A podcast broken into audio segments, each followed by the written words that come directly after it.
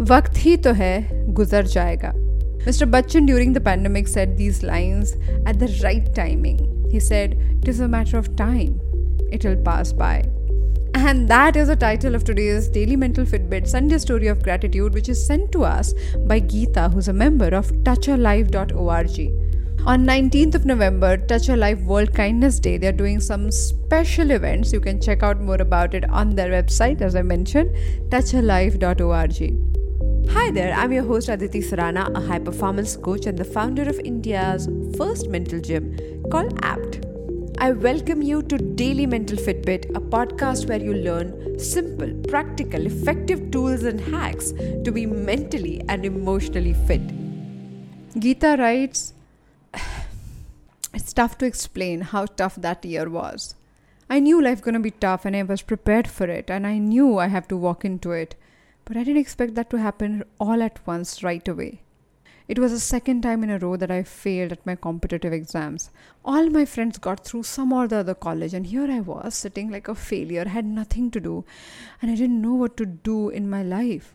I thought to myself that this is not acceptable.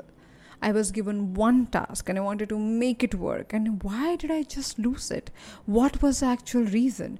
I kept analyzing and overanalyzing. Before I knew it, I turned resentful and angry and upset with the world, with myself, with anything and everything that came in my way.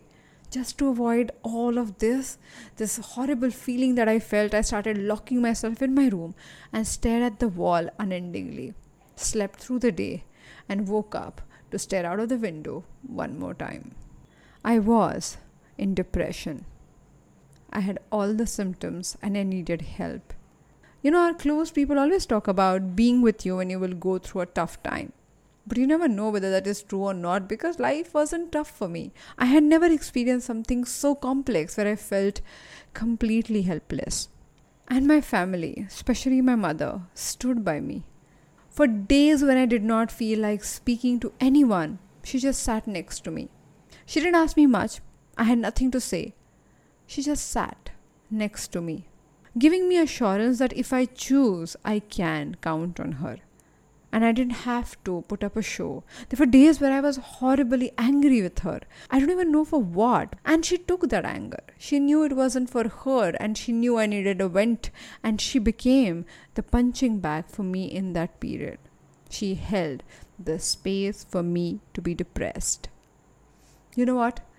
I didn't know how long this whole thing would take. I didn't know how the help I was taking would truly turn out to be help. But after three months, just in three months, I recovered.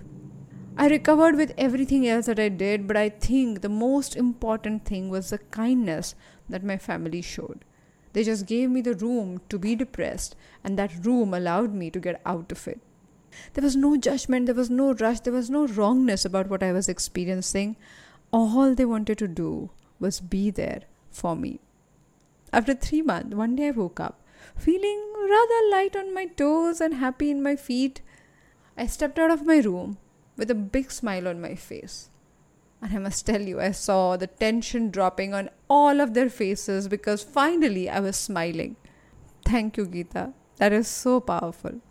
You know, for our listeners, I want to tell you that most of the time we think about supporting strangers on Instagram, but we forget that we can actually be there for the people we love and care for when they are going through a tough time. And for that, you don't have to speak much, you don't have to fix a problem. All you got to do is make that room of acceptance for the people you love. If you have a moving story like this where someone else was very kind to you, then do write to me. My email ID is write, W-R-I-T-E, at aditisurana.com. It would be my honor to narrate that story for all our listeners. More such conversations on Daily Mental Fitbit to claim your mental fitness right away. Thank you so much for joining me today on Daily Mental Fitbit. If you think you want to take your journey with your mental fitness to the next level, then check out India's first mental gym called APT. The website is aptmentalgym.com. I'll see you tomorrow with one more episode.